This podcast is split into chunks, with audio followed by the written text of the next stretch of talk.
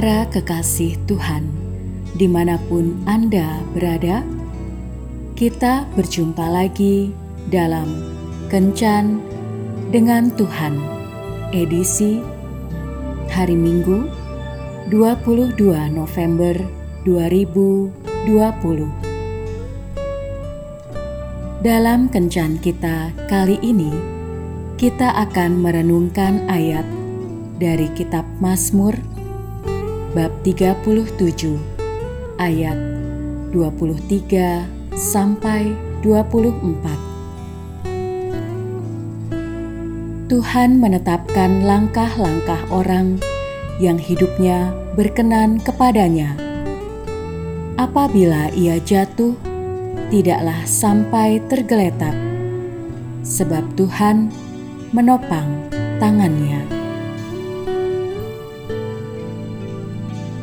Tarek El Moussa adalah seorang pembawa acara dalam sebuah program di salah satu televisi swasta.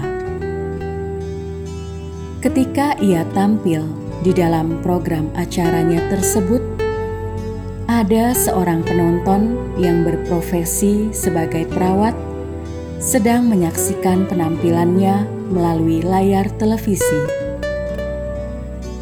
Perawat tersebut melihat ada sesuatu yang aneh di salah satu bagian anggota tubuh Tarek, yaitu di bagian lehernya.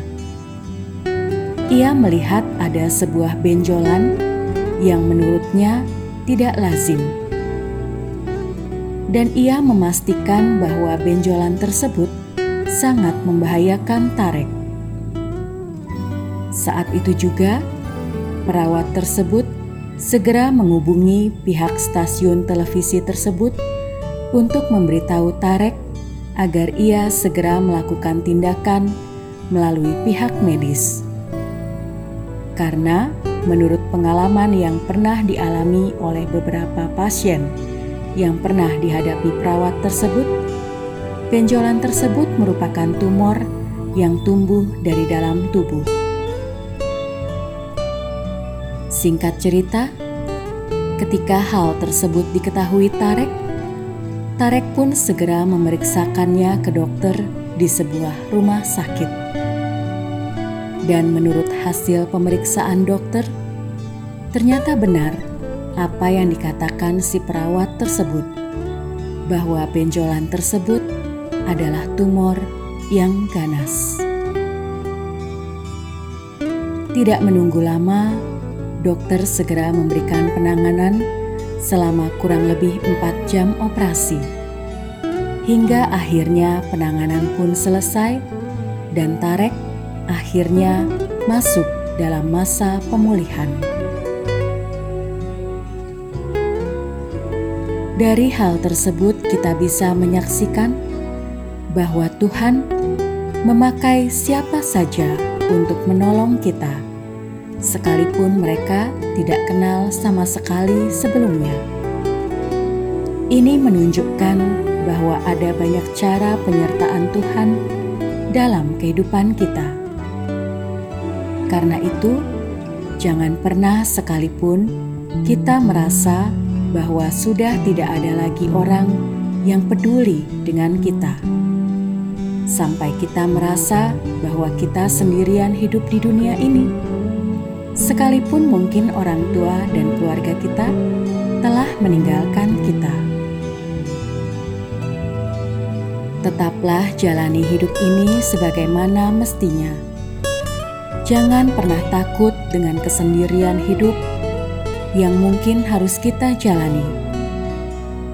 Kita memang tidak bisa melihat Tuhan secara kasat mata, tetapi percayalah bahwa Ia selalu memerhatikan kita secara seksama dari surga. Tuhan selalu mempersiapkan orang-orang yang akan Ia pakai untuk memenuhi kebutuhan dan menolong kehidupan kita, asalkan kita tetap menaruh kepercayaan kita sepenuhnya kepada Tuhan. Tuhan Yesus memberkati. Marilah berdoa.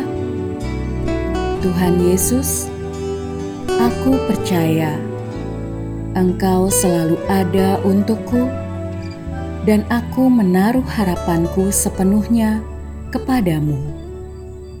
Amin.